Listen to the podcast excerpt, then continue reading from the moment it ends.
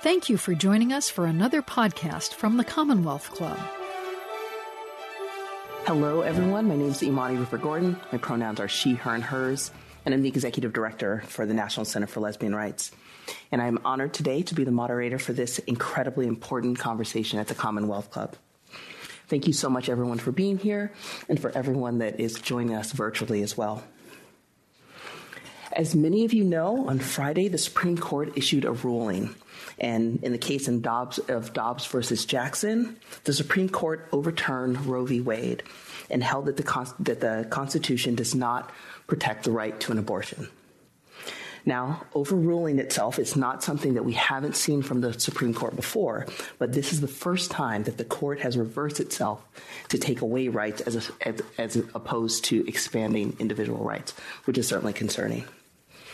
So, here in California, we have a role to play, and we want to continue to protect the reproductive rights of women and people who live in California and come to California because the states um, they live in will now have restricted their right to an abortion or com- either completely or with severe limitations. This is what it now means to be in a post Roe country. And we're here today to, to, to, discuss the impact on us here in California um, and what Californians can be doing in this both historic and troubling moment. Uh, before we begin, I want to give just a few housekeeping notes. Um, first, uh, this is a safe and respectful environment. So, for anyone today, um, verbal, we want you to know that verbal out, outbursts of any kind will not be tolerated. We have a two warning system. If you are warned once for your behavior um, and then it happens again, you'll be removed from the auditorium. Uh, the Commonwealth Club is a place for civil discussion, and we ask everyone to honor that. We really appreciate it. Secondly, we want your questions. So if you um, if you're here in person, please fill out um, the cards that will be available to you, and at the end, I will have a chance to go through and ask your and ask your questions. So please, please, as you're starting to um, hear our panelists, to just go ahead and write those down. Um, yeah let's get started. So, joining me today uh, in person is Gilda Gonzalez, the CEO of Planned Parenthood Northern California. Gilda has been with Planned Parenthood since February of 2017 and is the first Latina to lead a Planned Parenthood affiliate. Welcome so much. Thanks for joining us. Thank you.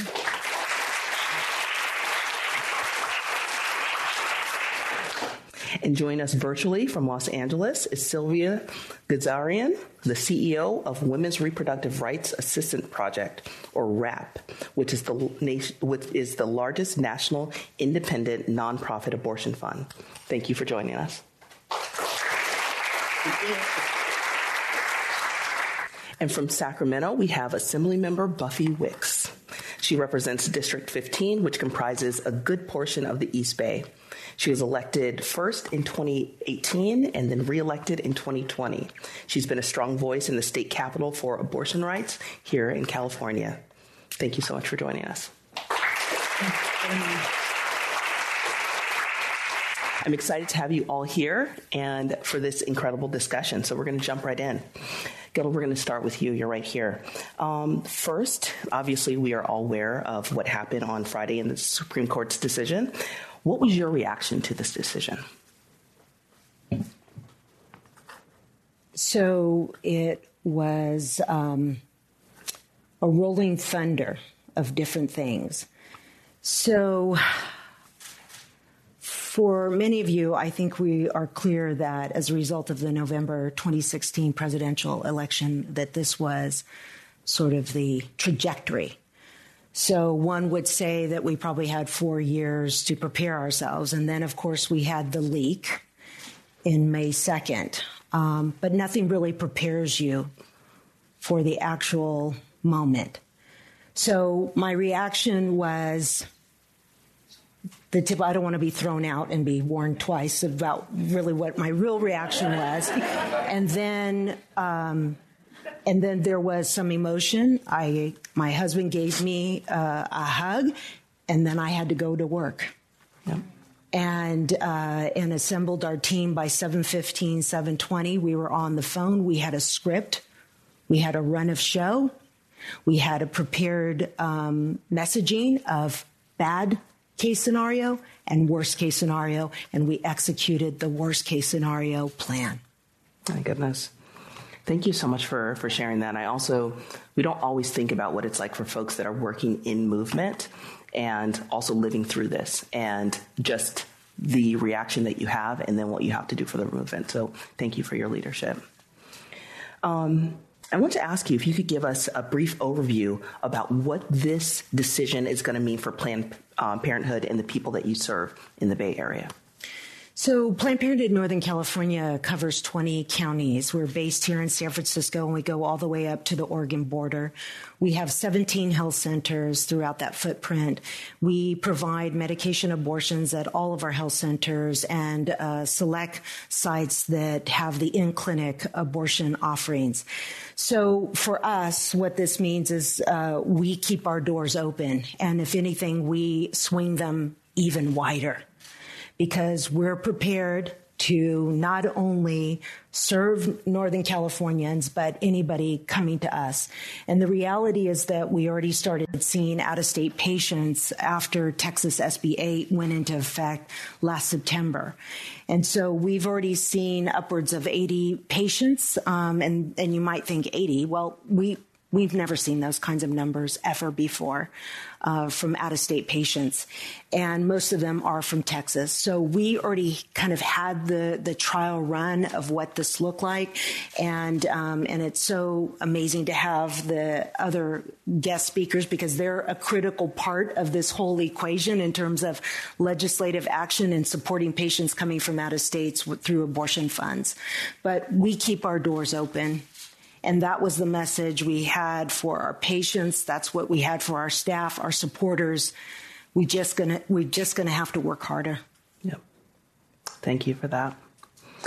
And so, what do you think the future holds for abortion rights here in California? And I wanted to talk um, specifically about people from multiple underrepresented identities, uh, mm-hmm. people of color, low income folks, LGBTQ folks, folks with disabilities. How are you thinking about that? So, I am so grateful for our sisters uh, in the reproductive justice movement that started decades ago, who really called out the need for looking at reproductive freedom and rights in a holistic manner. So, um, you know, with the, the point of view of um, giving me the right to determine whether or not I want to bear a child, but I also have to be concerned about having housing. Do I have access to fresh fruits and vegetables? Do I have a sustainable living wage? So that is the call out for our reproductive justice uh, allies. And I'm so grateful because this isn't a single issue. And so that's how we need to look at this movement always is that it's multi layered. And for the patients that we serve, they have a lot of complexities going on. And now, what we see more than anything is behavioral health and mental health challenges because we've all been through it and it's been exacerbated. So the strain and the stress of people and specifically people with low incomes and people who, already face disparities due to the economic and healthcare disparities and the system that we're all born into. Right. Absolutely. Thank you so much. So earlier you said that, you know, we're keeping our doors open. We're working right now. How do you see folks from other states where abortion is no lo- longer legal and will be severely limited? How do you see this impacting your work, and what will it take for um, for you to be able to welcome with open arms all the women and people that will need to come to California? So the Planned Parenthood network is made up of 49 different uh, affiliates across the country. And so we um, are very tight network. We have regular communication, and so I have seen firsthand. Um, and let me let me turn the clock back because after Texas SB eight went into effect, we have three of our CEOs who run affiliates that serve Texans, and I'm I'm now remembering that one CEO's look in the camera as we were all on Zoom, and it, it was it was unbelievable and the and the pain and the CEO could hardly talk about what was happening and turning patients away that morning and talking about how his staff worked until 11:59 and got in the last abortion until midnight. I can almost, I just get a little, when I just talk about it. Wow. So the pain, I'm just going to call out the pain um, because our mission is to serve. And when we can't do our mission, it is painful because we know that people's lives depend on us fulfilling our mission. So um, that's I, I, I kind of drifted. So I'll no, make sure I answer your question. So it's bad, and we're seeing the real impact. Um, from other states, and we're we're leaning into our allyship and our strong federation, and um, in and how we're going to serve patients is with the assistance of abortion funds and other people stepping up and helping us uh, care for these uh, people who are coming to us and fleeing their home states to get care. Thank you so much. So let's think, let's talk to the folks that are outside of California right now. If we don't have liberation, if we can't if we can't choose how and when and if we are going to be pregnant, we don't have liberation. We don't have equity. What is your message to people that are in the states that are going to be most impacted by this decision? What is your message to those folks? Well, I want to just reiterate and emphasize that, in fact, you're absolutely correct. And in 1916, um, we stood on the principle that no woman can consider herself free until she owns and controls her own body. And no woman can consider herself free until she has the right to decide whether she's going to be a mother or not. So, this is the foundation by which we were created as a movement, Planned Parenthood. So, um, it is. It is my message to those who now officially live in states where they have less freedom is to ensure that us, the seven California Planned Parenthoods affiliate in California, we got you. If you can get to us, we got you. Mm-hmm. We respect you. We respect your right to be free, and we will give you the care you need and want. So thank you so much. Thank you so, so much. We appreciate your leadership and the extra work you're going to be putting um, in to take care of all the folks that we're going to need to take care of because of this decision. Appreciate you. Thank you. Assembly member, we are going to turn to you. So, what was your reaction to the decision? Who are you immediately concerned for and why? Well, you know, I, I come to this, you can call me Buffy by the way. but I, I come to this as an assembly member, but more importantly, I come to this issue as a woman and as a mom of two young girls. And that was my immediate gut reaction. And I'm someone, and I've spoken openly about this. I had an abortion when I was uh, 25. Um, I, I spoke about this yesterday on the floor of the assembly that I walked into a Planned Parenthood clinic in San Francisco, the one on Ness, which I don't think is there anymore. Um, and they welcomed me with open arms and information and respect and love. And they helped me make a very important decision in my life. And it's because of that decision that was my decision that I got to make that decision that led me to the path that I'm on now with two beautiful girls who are my everything with my husband the the opportunities i got to work for the president of the united states and i i'm now a legislator you know and it's because i got to make that decision on my own on my own terms.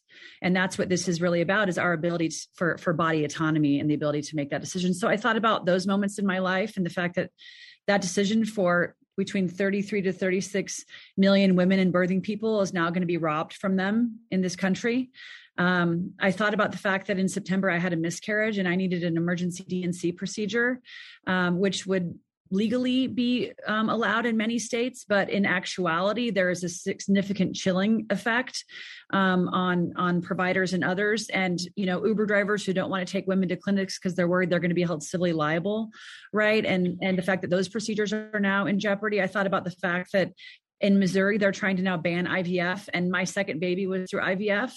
And what kind of family values are those you know and so that and and the far reaching concerns around um, the fact that states want to ban certain contraceptions now too so that's sort of where my head went and but ultimately i was gutted and frustrated and um, you know part of the team that wants to fight like hell to make sure that we do everything we can here in california to be a true reproductive freedom state for all Thank you so much for outlining just how gutted we all feel and in just the most articulate way. I want to ask you, you know, immediately in times like this, we we think about what's next. What do you think um, the future holds for abortion rights in California, and how do you see a path forward? So, you know, we are are fortunate to have the leadership of people like Gavin Newsom, our Senate pro tem, our Speaker, our legislature here in California, um, where we are making it very clear to the world that abortion is safe and legal in California, period, full stop. Um, and we are putting a ballot measure on the ballot this year that every uh, citizen can vote on um, and to, to say essentially the same thing and so you know we're fortunate that we have that ability um, but for for many people they're not going to have that you know and i think about the fact that like in my situation when i had a miscarriage i got care within 12 hours and had the procedure within 12 hours but if i lived in a state like texas or somewhere else you know am I going to get on an airplane when I was doubled over in pain and bleeding profusely? Am I going to drive 12 hours? You know um, but we're lucky here and we have the ability here to send a message to the rest of the world. And we're doing a number of things um, legislatively and constitutionally to ensure that our rights are protected here in california Wonderful. Actually, I'm going to ask you if you could um, share a little bit more about that. So, um, what can California government do to protect abortion rights in California? But then the second part is how do you think we can provide an example and show some leadership that could work nationally? What are those specific um, policy solutions and legislative solutions that you're thinking? Yeah, so you know, last year, the Future of Abortion Council, which is a group of about, I think, uh, 40 organizations or so, got together and said, okay, this thing's coming. We have to expect Roe v. Wade to get overturned. What are we doing as a state to ensure that we are with the reproductive freedom state for all? And they issued a series of recommendations to lawmakers, and we distilled that into about 15 different bills that are currently going through the legislature as we speak. And we expect all of them to pass, and we expect all of them to be signed by the governor. Um, but essentially, it's it's two main buckets. One, there's um, a bucket on legal protections, um, and I'm doing a bill, for instance, to ensure that um, pregnancy loss of any kind cannot be criminalized in California whether you're you're from here or you're from another state. Um, and and the reason I'm doing that is there are two women, Adora uh, Perez and Chelsea Becker, who were recently imprisoned. Um, Adora for uh, four years. She just got out a couple months ago because of a stillbirth she had, um, and she was imprisoned by a conservative um, DA in Kings County um, and part of that bill also is a private right of action for her to take recourse against that DA who lost his election, uh, fortunately, uh, a couple weeks ago. Um, but you know, legal protections are important. There's another bill that's being run by one of my colleagues to ensure that privacy is protected if you're coming from um, another state, that third parties cannot access that privacy. Um, so whether it's a state authority or law enforcement, that that privacy is protected here. Um, there's a bill to ensure that providers, if they're doing telehealth uh, medicine, that they can't be, you know, um, held liable, civilly liable to to doing any kind of telehealth. So there's a number of sort of legal protections that we're doing. Um, in addition to that, we have um, uh, I say it around infrastructure how I frame it, making sure that our providers are prepared, um, uh, as Gilda has mentioned, to ensure that we can take uh, the we have to prepare for data says around 1.4 million people who may be coming here to seek abortion care. Right now, we do about 46,000 abortions in California. So we're potentially going to have a 3,000% increase um, uh, in folks seeking that care. And it not just impacts folks here in the states who need, in the state who need access to abortion care, but also those who need basic reproductive care as well. Because um, our facilities, we expect, will be um, at capacity. So uh, I, we just voted on a bill last week that would allow practitioners with certain training to perform uh, first trimester abortions um, we have a bill that the Senate pro tem um, and Senator Skinner are doing to create a state managed abortion support fund that would be philanthropically funded so that we can serve as a logistics resource for folks who seek care. And then we're also doubling down on our, our diversity of workforce to make sure we have the diversity um, so that folks, regardless of your ethnic background, um, if you're coming to seek care, you see people that look like you when you're getting that care because we, we know that that is so important. So there's a number of things we're doing as a state. And fortunately, we have strong leadership here in Sacramento um, to really um, both put our money where our mouth is and really stand for these values here in California. It's amazing. Thank you so much for sharing so much. Um, I learned a, a, lot just now, so thank you for that. Um, something I wanted uh, to sort of go into. So, uh, California is a sanctuary state for abortion. Can you share what that means for those that don't know? And then also, because we're a sanctuary state, what is California opposed to do in this particular moment? Yeah, I mean, I think we can be a model to the rest of the country. And I know other states are um, following some of the work that we're doing here. I think Vermont is doing a similar constitutional amendment in their constitution that would go on the ballot. Um, I know other legislatures across the, the, the country are considering other bills. And so while we have a group of states that are the, you know, the states that did, um, you know, have already banned abortion, um, 12 to date, I believe. And I think we expect about 26.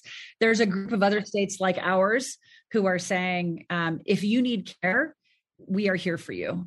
And, you know, I got asked by a reporter saying, you know, is this the work you want to be doing? And my response was, it's not about want, it's about a moral obligation that we, so that people that know if we have, um, people in other communities who need access to this care that we can provide it and we do feel i feel a moral duty as a legislator to ensure that we that we're doing that and so i think that's you know that's something i think we can provide here in california and then the last thing i'll say and I'm going to take a moment of privilege here to actually add on to the last question you had for Gilda around um, what's your message to other states? And I think my message is the role of your state legislator has never been more important than it is today.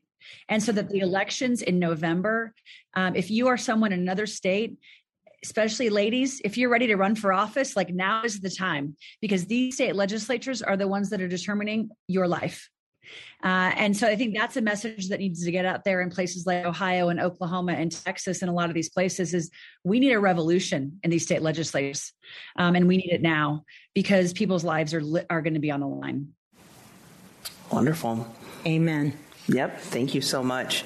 And then I just want to ask one last thing. You shared a lot of legislation, but is there um, is there something you could just name really clearly for everyone? Uh, what legislation is a top priority to pass right now?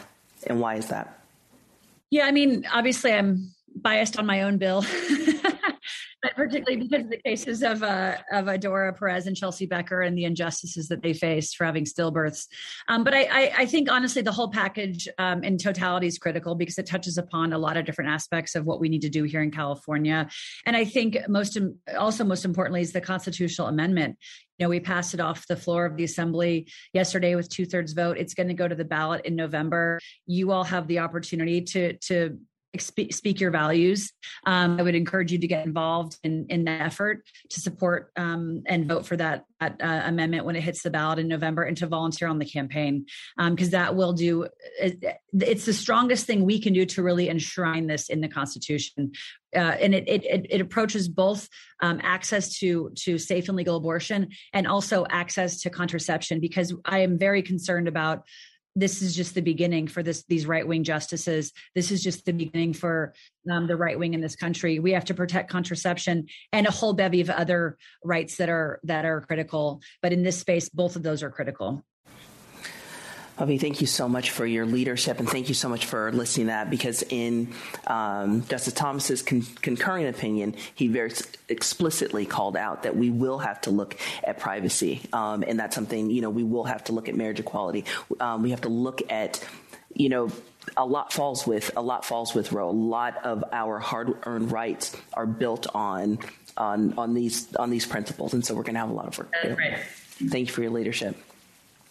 Uh, I want to take this time. I want to remind folks that if you have questions, please do write them on the note cards. There are people um, uh, that are going around with note, note cards. And I do want to say that if you are joining us virtually, if you add your question to the chat box, um, someone will grab that for me. And, and, and, with any time we have left, I'm happy to ask those to our panelists. So just want to remind that.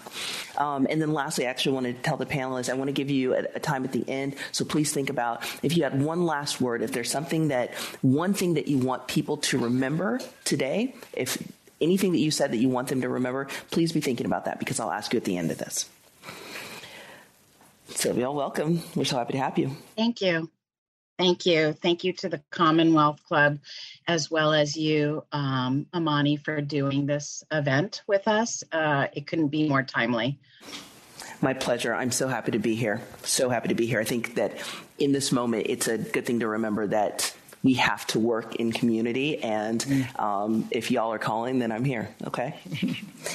um, so, what was your immediate action uh, reaction to Friday's decision? So internally, um, while we had anticipated the fall of Roe and have been doing so much to prepare for years, it didn't go without the gamut of emotion when we finally heard the decision. Um, we continue to have deep concern for the communities and individuals affected by this, um, concern about clinics and clinic staff and doctors, as well as just anger, tears, sadness, and disappointment. Um, immediately, you know, when the decision was read, the founder and president of WRAP, Joy Shore, and myself were on the phone and, you know, we shed tears because we had to at that time. And it's still pretty emotional, as you can tell, for us because of the impact that we know this is having on so many. However, you know, this decision has not stopped us. And we always channel our energy to be sure we are taking care of those who need us most. As reproductive justice leaders, we constantly adapt to devastating situations. And we always are making sure patients are safely navigated and funded um, through the clinics, hospitals, and doctors that WRAP works with.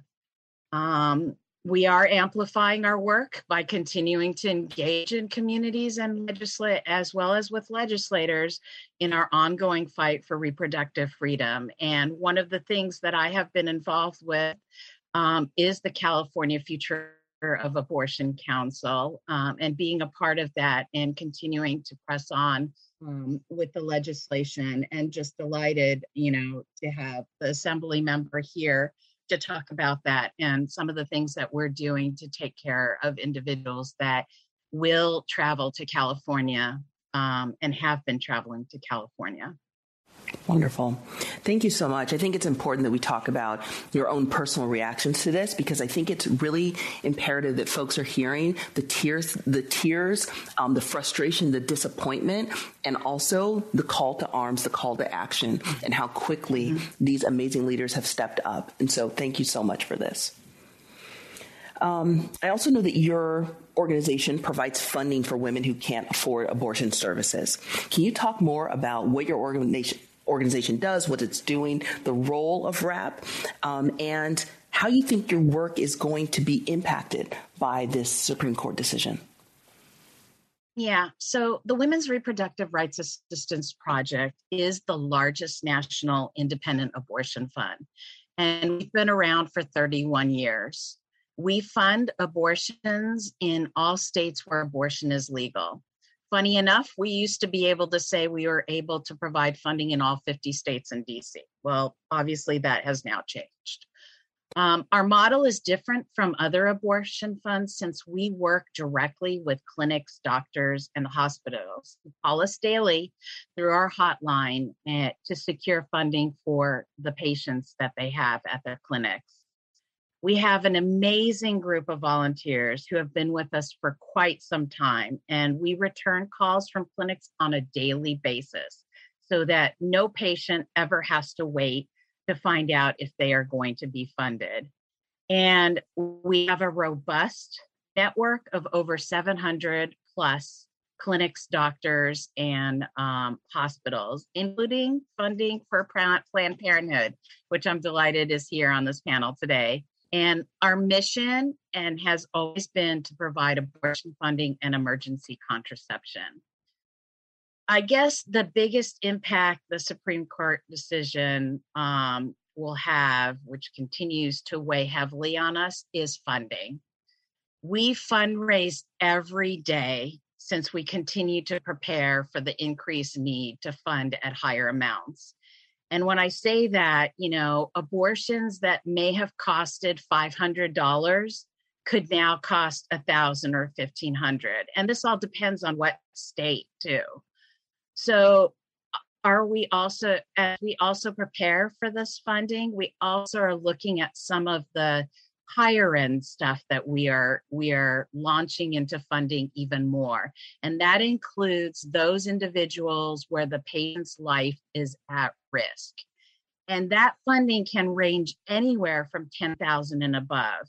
And with the current legislation that's now out there with the fall of Roe a lot of these individuals will be forced to have their pregnancy continue because of how this legislation has been written.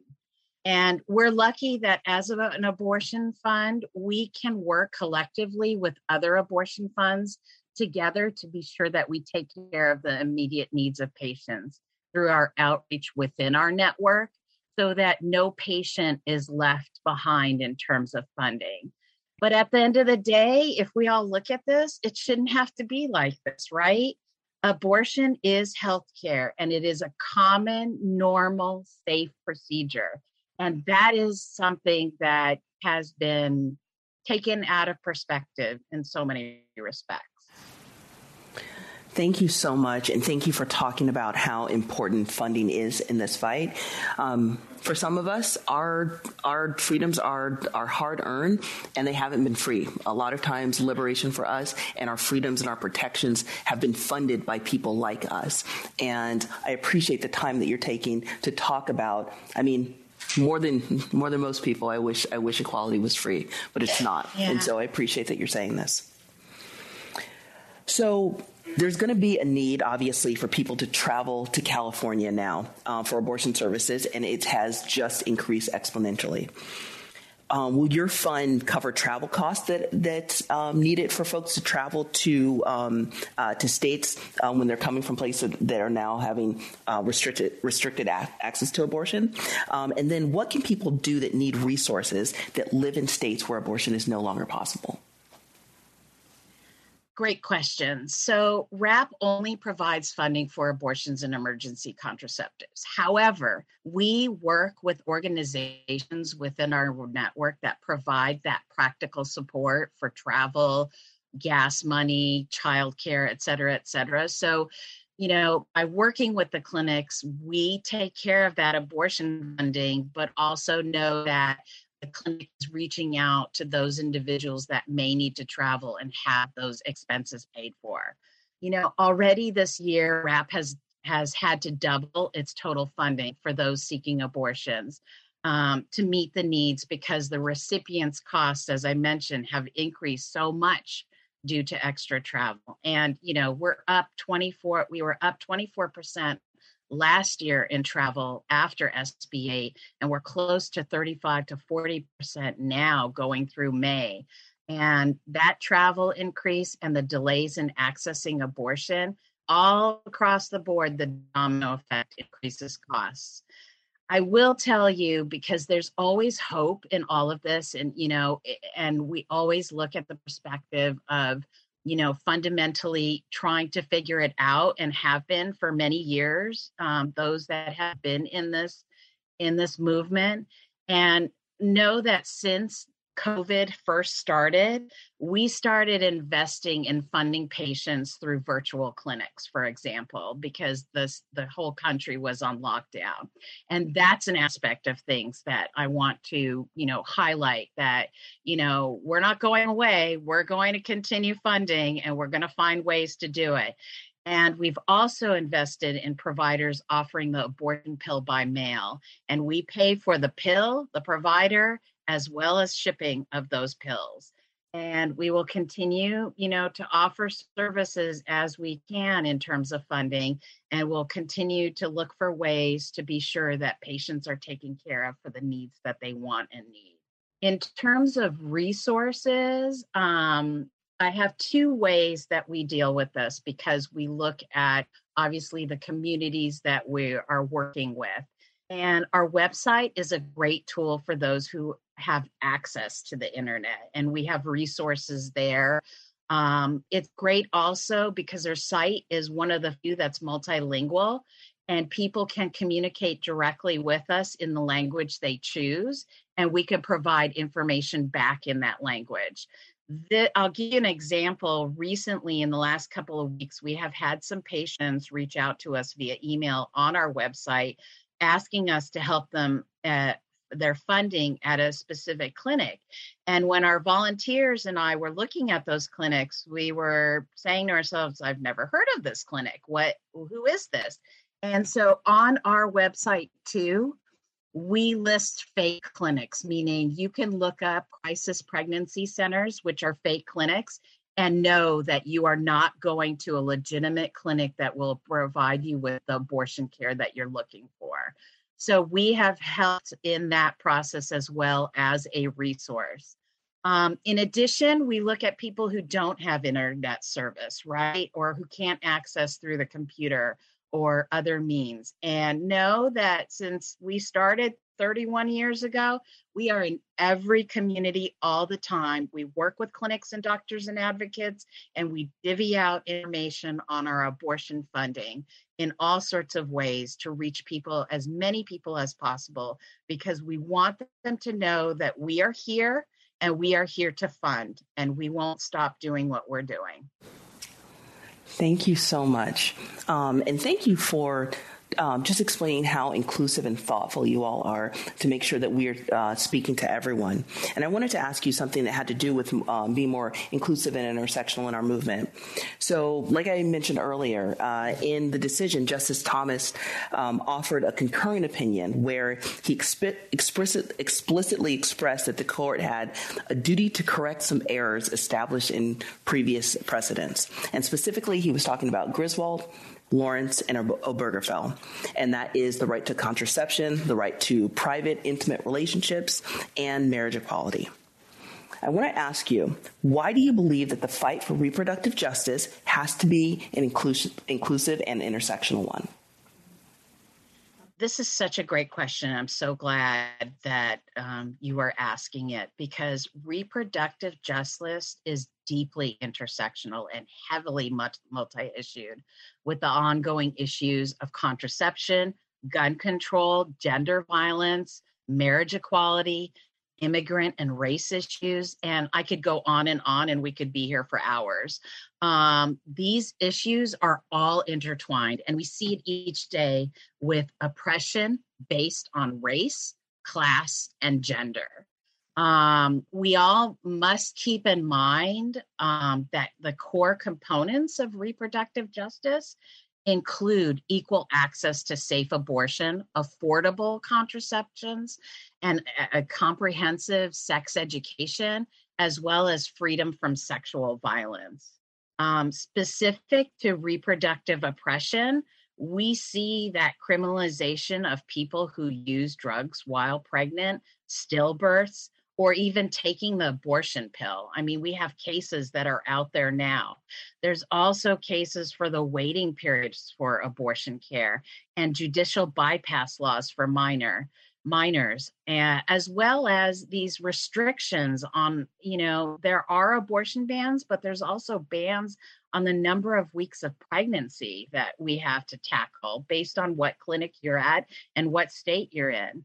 Yet as always, by working as we have uh, at the grassroots level in communities on these intersectional issues, we can ensure that no one is left behind by staying focused and applying the human rights framework to our work, um, which is what we do.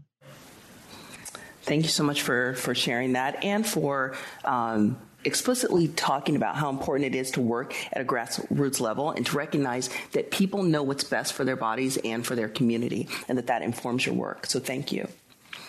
I have one last question for you, but I just wanted to remind folks if you have any last questions that you want to ask the panelists, um, now's the time. If you are here virtually, please go ahead and write things in the chat, and we're going to get to those in just a moment. But the last question, uh, Sylvia, that I want to ask you is um, really because you all are a national organization. Um, we're starting to think about a national strategy. Where, uh, why do you think that we are here in this moment? How, what did it take for us to get here, and what's it going to take to get us out of it? So this again is a great question, and I give all the credit to Ms. Magazine, who yesterday put out an excellent article. I highly recommend that people read it, that really articulates why we are in this moment and five actions that people can take that I'd like to share, if at all possible. Um, I know our timing is limited, but I think these are essential, and I just want to rattle through them quickly. Uh, I brought them as Okay, thank you. So the first one is declare a public health emergency, since abortion access is a public health emergency. As people know, the US has the highest rate of maternal mortality more than any other developed country. No one, and I say no one, should be forced or controlled to carry an unwanted or non viable pregnancy that has detrimental effects not only on that person's physical and mental health, but on the unwanted child and the huge repercussions economically that this individual will have to deal with. The second thing they talked about was to combat disinformation and the stigma around abortion care. Taking actions to provide accurate information about medical and surgical abortions this is something that we in this movement have always talked about. We need to say the word abortion. We need to talk about abortions. We need to talk about our experiences. And we need to share and continue to share accurate information out there. The third is that ensuring that coverage of abortion care under Medicaid and private insurance is done to the fullest extent allowed. And the fourth thing that they mentioned is to ensure that Medicaid is not further marginalized, uh, marginalizing abortion care and providers by restricting federal funds. And the final thing that they talk about, and each of these they've talked about in detail, um, you know, that I think that people can read on their own. But the final was providing resources and support to individuals seeking care as well as the providers and others. You know, as pregnant people are forced to travel longer distances and funding allocations are needed to support these individuals, abortion care funds, providers, and others will be handling this influx. influx. So, this is critical for us to continue on. Wonderful. Thank you so much. And I'm so glad we ended with those. That's wonderful. Thank you. So we have some questions from the audience now that we're going to um, go through. And if, if any um, pop up, go ahead and bring those up to me, please. Um, the first one is on uh, from online, and it's asked: Can Buffy clarify the November vote is for the state constitution, and can the U.S. Constitution be changed? Uh, it is for the state of California Constitution, and I wish that I could change the U.S. Constitution easily, because um, we could also talk about guns for a long time on that on that note. Um, but uh, sadly, it's not for the U.S. Constitution; it's for the state constitution. And and uh, any eligible voter here in California who's registered to vote can vote um, to enshrine um, access to reproductive care and contraception in our state constitution this November. Thank you so much. Really appreciate that. Um, the second question on that one. Oh, go ahead. Just please. also chime in that it, it definitely passed all the houses. It will get a proposition number, and we'll soon be able to distribute that and let folks know because we're we're all on it. Thank you. Uh, so the second question is about funding. Um, how are funds allocated from Planned Parenthood National versus Planned Parenthood Northern California? Should we be donating specifically to Northern California and WRAP? Sylvia, would you like to take that first and then? Well, we uh, Sure. Well, we work with uh, all of the Planned Parenthoods and we provide abortion funding. Um, I, you know, so giving to both is important and critical at this point in time. Um, so the more funding that we have that we can distribute would be great, you know. And, you know, abortions don't wait. I say this all the time. Um, we are direct support. And so this funding is needed now. And, you know, there's other ways to support that include advocacy and legislation. And those are longer term. But when you're on direct support and you have patients every day in need of money and, the, and these amounts are going up, I can't stress enough how important it is to give straight away to these organizations like WRAP, like the Planned Parenthoods, to to be sure that these individuals are taken care of. And I would also add that there's the 49 affiliates throughout the country, and the 49 affiliates provide the direct patient care. So we do have a national office, and sometimes people will come up to me and very happily say, "Oh, I just gave to Planned Parenthood." I go, "What was the address?" And they say New York. I'm like, mm. "We will get a portion of that, but if you care about health care, it's the affiliates that that do that." So I would say that's, and we we love our national office and they do great work and that's important too. But I just always like to make sure people understand the difference. That's helpful, especially right now. Thank you for that. Thank you both, all three of you. So this next question is vote, march, protest, donate. What more can we do to help and how to help patients in and out of state?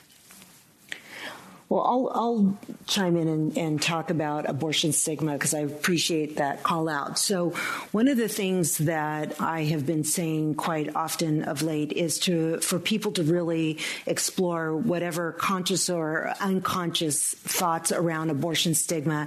And the way that it shows up is when you start putting the "I'm for abortion, but." And then whatever comes after, right? That's then something that tells you that it's abortion stigma. And I'm calling it out because uh, we can't let abortion stigma get in Californians' way of truly realizing a reproductive freedom state. So, really, um, take that opportunity, tell your abortion story. One in four women uh, are estimated to have an abortion. And in my calculation, there should be one in four men. so, men, please share your abortion stories, and um, and again, let's liberate this. It if, and in fact, it is healthcare. Abortion is healthcare. Absolutely. Thank you. Does anyone else want to share anything? Anything else? I mean, I, I, would just add on to that. I mean, it's it's why I've been so vocal about um, the abortion that I had in my mid and what it meant to me and um, how it led me to the path that I am here today. Um, and it allowed me to um, have children when I was ready. Um, so I'm I'm. I also think when you share your own personal story, no one can debate your own story. It's your story, so um, it's a way that you can connect with people. you know, and and I'll just say, I mean, I think all things that that the person who asked the question said are right.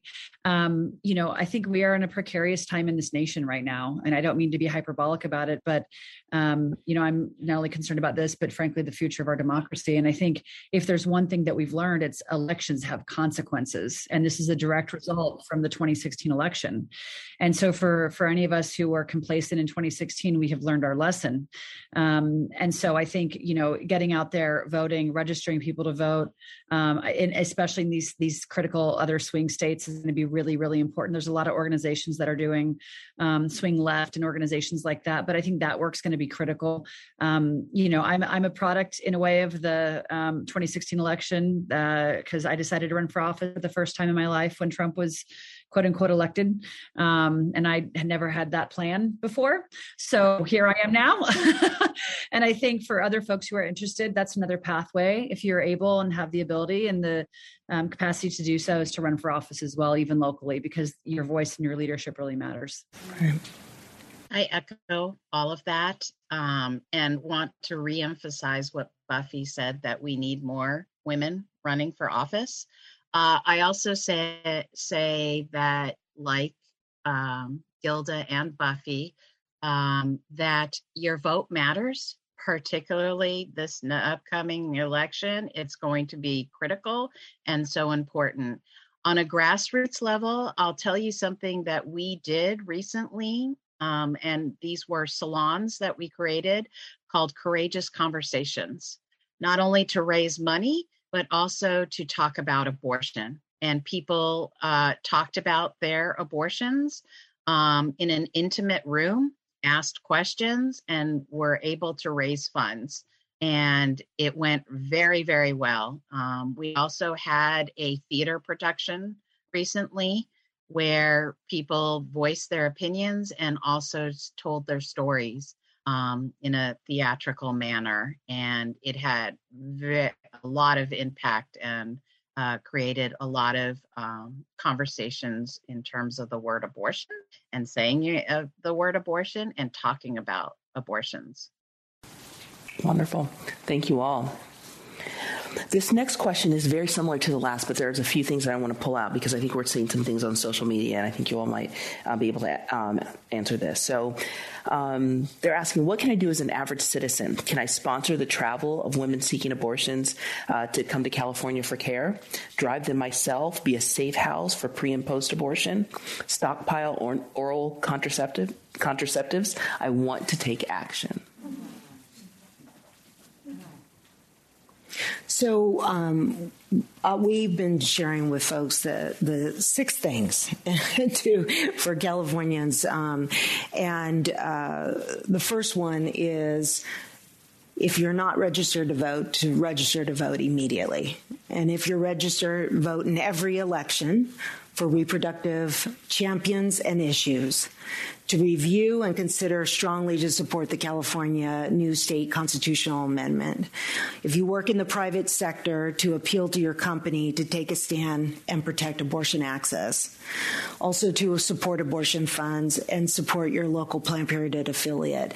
And so that's the action that we're calling out um, because it is, again, rightly have your anger, have your sadness, your grief, and then we need to act. Absolutely. Constantly. We can turn this around. It's not over, but it's going to entail us being in action, one step at a time. It took them 50 years to do what they're doing. Hopefully, it will not take us 50 to turn it around, but we've got to just hit the ground and keep on going together. Yeah. Absolutely. Uh, we've been here before, y'all. So we're gonna we're gonna do this again. Um, so uh, here's a question. I know it's difficult to say now, but do you think that states outlawing abortion will try to ban interstate travel for pregnant women? Is this an anticipated response from the efforts uh, to assist women seeking abortion? I mean, I think we don't know the ripple effect this is going to have just yet um, and what this will mean. And um, we've we've seen draconian kind of Handmaid's Tale like suggestions out there on social media from these right wing states. Um, and so I think time will tell in terms of you know what that actually means. And I think we have to prepare for and anticipate the worst because that's what we should be doing in a situation like that. Because the right wing has proven that that's what they're trying. They're trying to send us back to I think, frankly, an era that has never even existed. I mean, I don't even know what their vision of the world is, but um, it's pretty horrifying if it's uh, as it pertains to women and, and birthing people.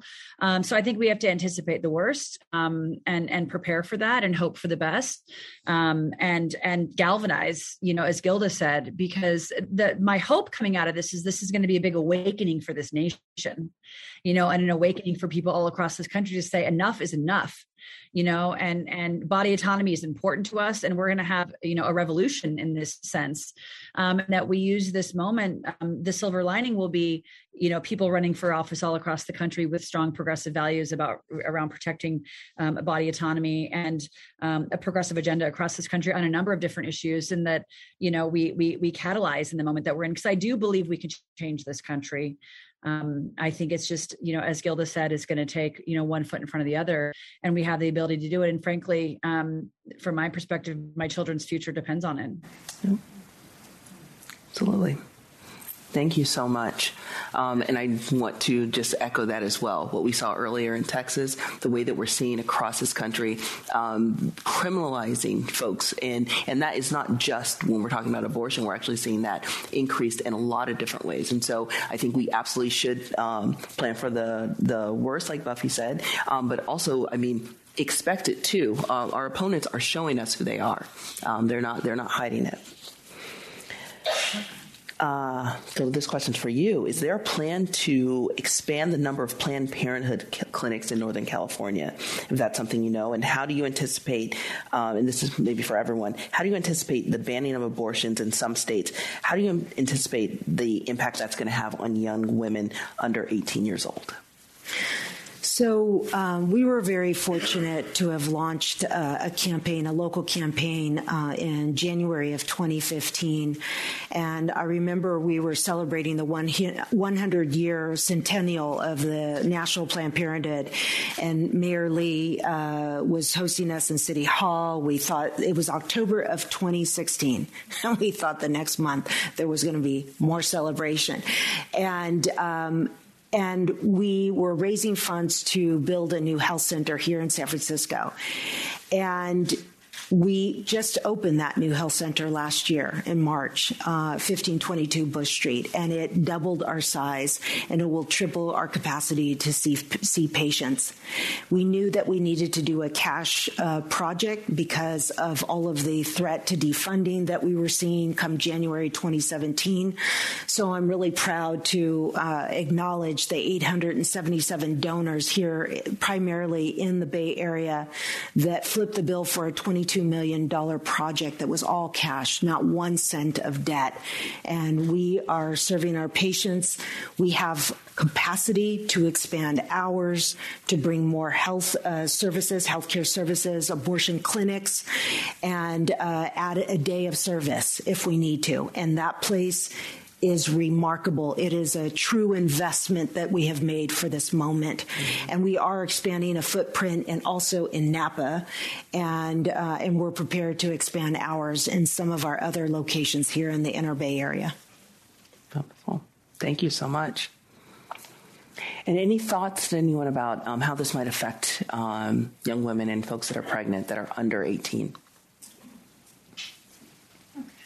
I, I, I was uh I don't know if y'all listened to the Daily yesterday, but they um, interviewed uh, folks at four different clinics in different states who had already um, put forth a ban, and there was they asked um, a woman who was the receptionist at one of the clinics to say like recount the most compelling story that you heard today because she had to call 60 different patients and tell them they couldn't perform abortions. And she said um, one call was of a grandmother who had a 14 year old granddaughter um, who had been raped um, and they had to cancel her abortion. And when you think about the horror of that, and this poor receptionist was just, you know, obviously um, shocked and traumatized from having to, you know, as I'm sure Gilders can speak to in terms of um, a lot of what the clinics have experienced. Um, and you think about for for younger people in particular and what this means and some of the situations that they find themselves in and the fact that um, in many parts of this country they won't have access to the care that they so desperately need at such a young age um, it is truly um, it's infuriating it's absolutely infuriating um, and it makes the work that we're doing here all the more important and it makes the the actions that we have discussed here all the more important to have many young people who will will be um, impacted severely, and also um, young people of color in particular who will disproportionately be impacted. Um, and you know, if you know if you're in one of these states, um, if you're white, chances are you make more money because of the inequities in our economic system that we have in this country, and you can get on an airplane not exclusively, but often, but disproportionately people of color um, uh, are going to have a more challenged time there. And so the racial inequities, I think, are severe um, with this, as well as the fact that for a lot of these young people, it's going to be very difficult. Absolutely. Thank you so much. We have just a few minutes left, and I wanted to make sure that we get a chance for you all to share a final word. If there was something you said today that you want, and saying, you know, if there's one thing I want you to leave with today, it's this, or something you want to reiterate. Then why don't we start with you? Abortionfinder.org. Okay. Buffy, please. I think it's a uh, cry, get mad, and then fight like hell. Um, our nation depends on it, and, and women and birthing people across this country depend on our action here. Absolutely. And Sylvia. Um, I think I want to start by saying that this is a heavy and painful moment for reproductive justice. Yet we are not giving up. We are not hopeless, and we are in this to help one another. And those in our movement have been planning this for years, knowing that our sister our systems have never been just, even with Roe v. Wade. And I'd like to sort of end with a testimonial that we have recently received um, from an individual, a patient from a from a clinic um, that kind of uh, sort of encompasses everything that we've talked about today. And this individual said, I have been extremely sick beyond morning sickness. I have not been able to hold down food or water. I have been sick day and night through all that I have been going through. I have no choice but to work. I told my employer about my situation. Instead of them being understanding, they treated me as if I was lazy and terminated me. I have no support in any shape or form well until now. Thank you so much. I was absolutely, completely blown away by your donation. And this is somebody who had no financial means. 83% of those individuals that we fund, their partner has abandoned them, and 74% have one or two children already. And we were grateful enough to have the funding donations that we needed to support this person in full. Thank you so much. May I add just one? Please. So I, I want to underscore that this is also something that we started to see um, even a month ago um, as we were supporting patients already from out of state. The marginalization of these patients who are now telling us that their family and friends do not want to support them for fear of their own prosecution. Oh. And it's blowing us away that I can't get a ride to the airport, even if I could get to the airport. I can't get the money I need. So this is the degree of desperation uh, and uh, isolation that we're going to see, and um, and unfortunately, uh, lives will be lost.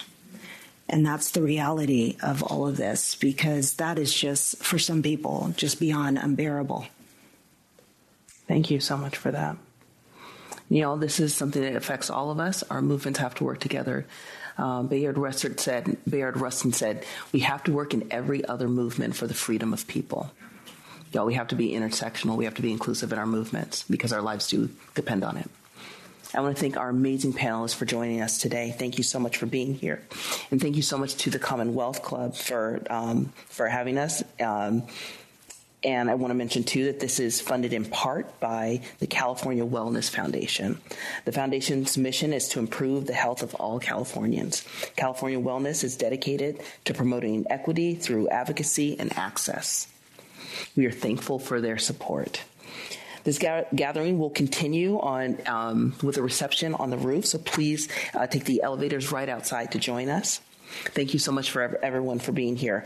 Um, this program and others like it will be found on the Commonwealth Club's website at www.commonwealthclub.org. Thank you again, everyone, for joining us. My name is Imani Rupert Gordon, and this is Now.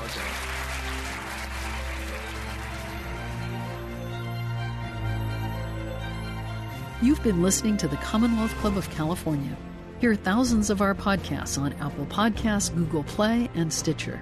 If you like what you've heard, please consider supporting our work and help us bring 500 programs a year to listeners like you. Go to commonwealthclub.org/donate. Think your way around the world with our travel programs to exciting domestic and international destinations. And when you're in the Bay Area, please join us live at our events. Thank you for listening and for your support.